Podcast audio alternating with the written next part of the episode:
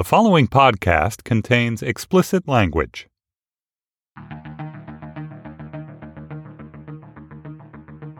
Hey, everybody, welcome to Slate's Trump Care Tracker, where we talk about Mitch McConnell and the Republican Party's excellent adventures in trying to take health care away from millions and millions of Americans. I'm Jordan Weissmann, Slate's economics and policy correspondent. And I'm Jim Newell. I cover Congress for Slate. And yesterday was the moment we'd all been waiting for. Senate Republicans finally released their draft legislation, their draft Obamacare repeal bill and all pandemonium seemed to break loose yesterday on the Hill. Uh, Jim, do you want to talk about what it was like just to be there during that shit show? Yeah, I think a shit show is apt. You have all the Republican senators meet 9:30 in the morning in the in the Mansfield room in the Capitol. And so then you have about 100 reporters who have been trying to cover healthcare for the last month and a half wondering what they're doing, staking that meeting out and trying to just get any little bit of gossip. So finally when someone would emerge from the room after the meeting. I think the first one out was actually Lisa Murkowski, whose vote is sort of in question. She came out and people just, I mean, it was like a pack hunt, just everyone saying on her. Before she gets in the elevator, she says something very vague like, well, we have a lot of information to process or we have a lot to digest. And you know, that everyone's like on their phone with their editor, like, Murkowski says there's a lot of information to digest. Like, get it out quickly. I'm imagining a bunch of people with like fedoras, like tapping Exactly. that into like you know the Yeah. telegraph machine. Oh, Yeah, get on the wires. Um, and you have like Bob Corker, who is maybe you know five seven, and you see him come out, and a few reporters come, and then he stops, and once they stop, they're finished, and then you have you know six rows deep of reporters, and it looks like suddenly reporters are just like over Bob Corker, and it's like they're being devoured in The Walking Dead or something. They're not saying much of anything, at least in those scrums. They're just saying like, well, it's got some good things and some things that may need some work, but we're gonna read through it. And Obamacare is bad. And then, yeah, again, it, then it's just like hustle it to the wires. So it was sort of a mess. I mean, if they had actually done this through open hearings or whatever, they wouldn't have had all of this, you know, these huge hordes just trying to get any little kernel of information. So that's why I don't really feel sorry for them when they're devoured like this. yesterday was like the big explosion. People are finally paying attention to this bill after weeks of the media mostly not, uh, mostly ignoring uh, Mitch McConnell's secretive deliberations and secretive negotiation process. We finally got to see it. I'm curious, is there anything super surprising to you in the bill? No, I think the uh, the main structure of the bill was sort of what you know the few leaks that come out. I think those numbers were pretty much in the bill. I mean, one thing that surprised me was some of the senators from states with big opioid problems. They were hoping to get forty five billion dollars over ten years in grants, and they got two billion dollars for one year. So that was a little surprising that that had just been pretty much excised from the bill entirely. I don't know. What about you?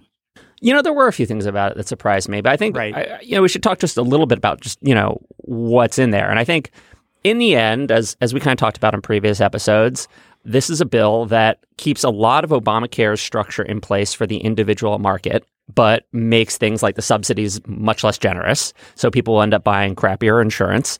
And then the other half of the bill is just a humongous cut to Medicaid. I mean, they are in fact going above and beyond what the House uh, suggested when it comes to slashing Medicaid's long term growth. It would be a historic setback for the American safety net. It's kind of breathtaking that this has come out of the Senate, which was supposed to be the bastion of moderates. And it's where you had all these Medicaid expansion state senators saying, oh, we're going to try and, you know, we're not going to pull the rug out from under people. We're going to try and protect this as much as we can. And instead, it looks like they have essentially legislated Paul Ryan's dream. They have produced a bill when it comes to Medicaid that is more in line with what Paul Ryan originally wanted than what Paul Ryan got. you know, if you zoom out, like after seven years of saying we're going to repeal and replace Obamacare, what is the end product of that?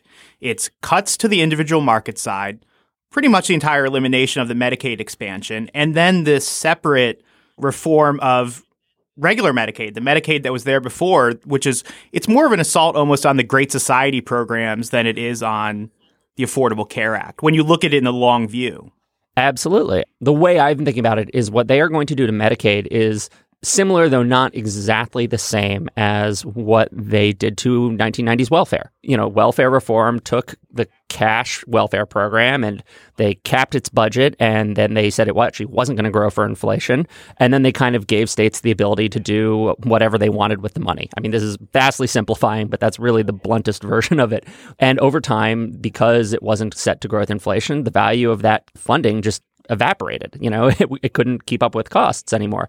What they are doing with Medicaid is capping its budget. They are setting it to growth inflation, but much more slowly than the actual cost of maintaining the current level of care would require. I've talked to kind of healthcare wonks who are looking at the bill and the way the various waivers for states are structured it is conceivable that states could find a way to actually take Medicaid's funding and use it for other healthcare related purposes, say on their individual markets, actually move Medicaid's funding up to higher income individuals. It's not absolutely clear they can do that, but the possibility is out there. So, you know, the way this bill is structured, it really could lead to Medicaid withering on the vine in all states, but especially in states that would like to do something else with that cash. Um, or at least that's my worst case scenario coming out of it. It's the same thing that Paul Ryan wants to do with Medicare, where you give everyone a voucher to buy private insurance and they don't grow in line with medical costs over the long term. So Medicare withers on the vine. That's what he's doing to Medicaid right now, and that's the Senate has gone along with it. The House bill would have increased uh, Medicaid's budget faster over the long term than the Senate bill would. I want to turn also to the individual side because there were things about that surprised me a little bit. Again, the Senate is largely keeping Obamacare subsidy structure in place. They are using income based tax credits. Um, they're also attached to age as opposed to geography in Obamacare. But you know, they are going to protect poor people from having to pay half their income to buy insurance, which is good theoretically, but they are also designed essentially to buy less generous insurance so that deductibles will be much higher. So the insurance that someone at, you know, 100% of the poverty line or 110% of the poverty line, they may not even be able to use it because of deductibles and copays, et cetera. However, the thing that struck me is that there really aren't any winners from the, set of changes. It's just a straight cut to Obama's subsidies, whereas the House bill kind of changed things so that more middle income people would get subsidies for the first time. Poor people maybe got less than they would have before, but someone who is above 400% of the poverty line, which was where Obamacare's tax credits cut off, would be eligible to get some kind of help from the government. So at least there was something in it for somebody. you know, someone, there was some obvious beneficiary. Whereas what the Senate is doing is just more like a straight cut. That took me back a little bit. Yeah, it's just, I think that sums up some of these individual market changes. You look at it, you know, Obamacare, you get subsidies up to 400% of the poverty line. Here it's 350. I just kept thinking about that number all day. Like, why 350? You know, what is the, the policy idea here to move it from 400 to 350? You know, who does this please? It doesn't please any Democrats it doesn't please pretty much any Republicans. What is the point of this? So maybe, you know, this does keep some of Obamacare's, you know, the basic structure on the individual side together, but it just is sort of aimless in what it's trying to achieve. Yeah, and it, and politically it's strange too because some of the you know, fiercest critics of Obamacare were middle class people who did not get subsidies, were people who got kind of left out in the cold and saw their premiums rise and could not afford uh, the health care that they wanted because they were not getting the help from the government. Right. It was that that that that cliff, that subsidy cliff. I mean, Democrats earlier in the year, when you ask them what their ideas for repair were, one of their ideas was increasing it to 500% of the federal poverty line. You, as you said in the House bill, it, you get subsidies up to $75,000 a year and then it phases out.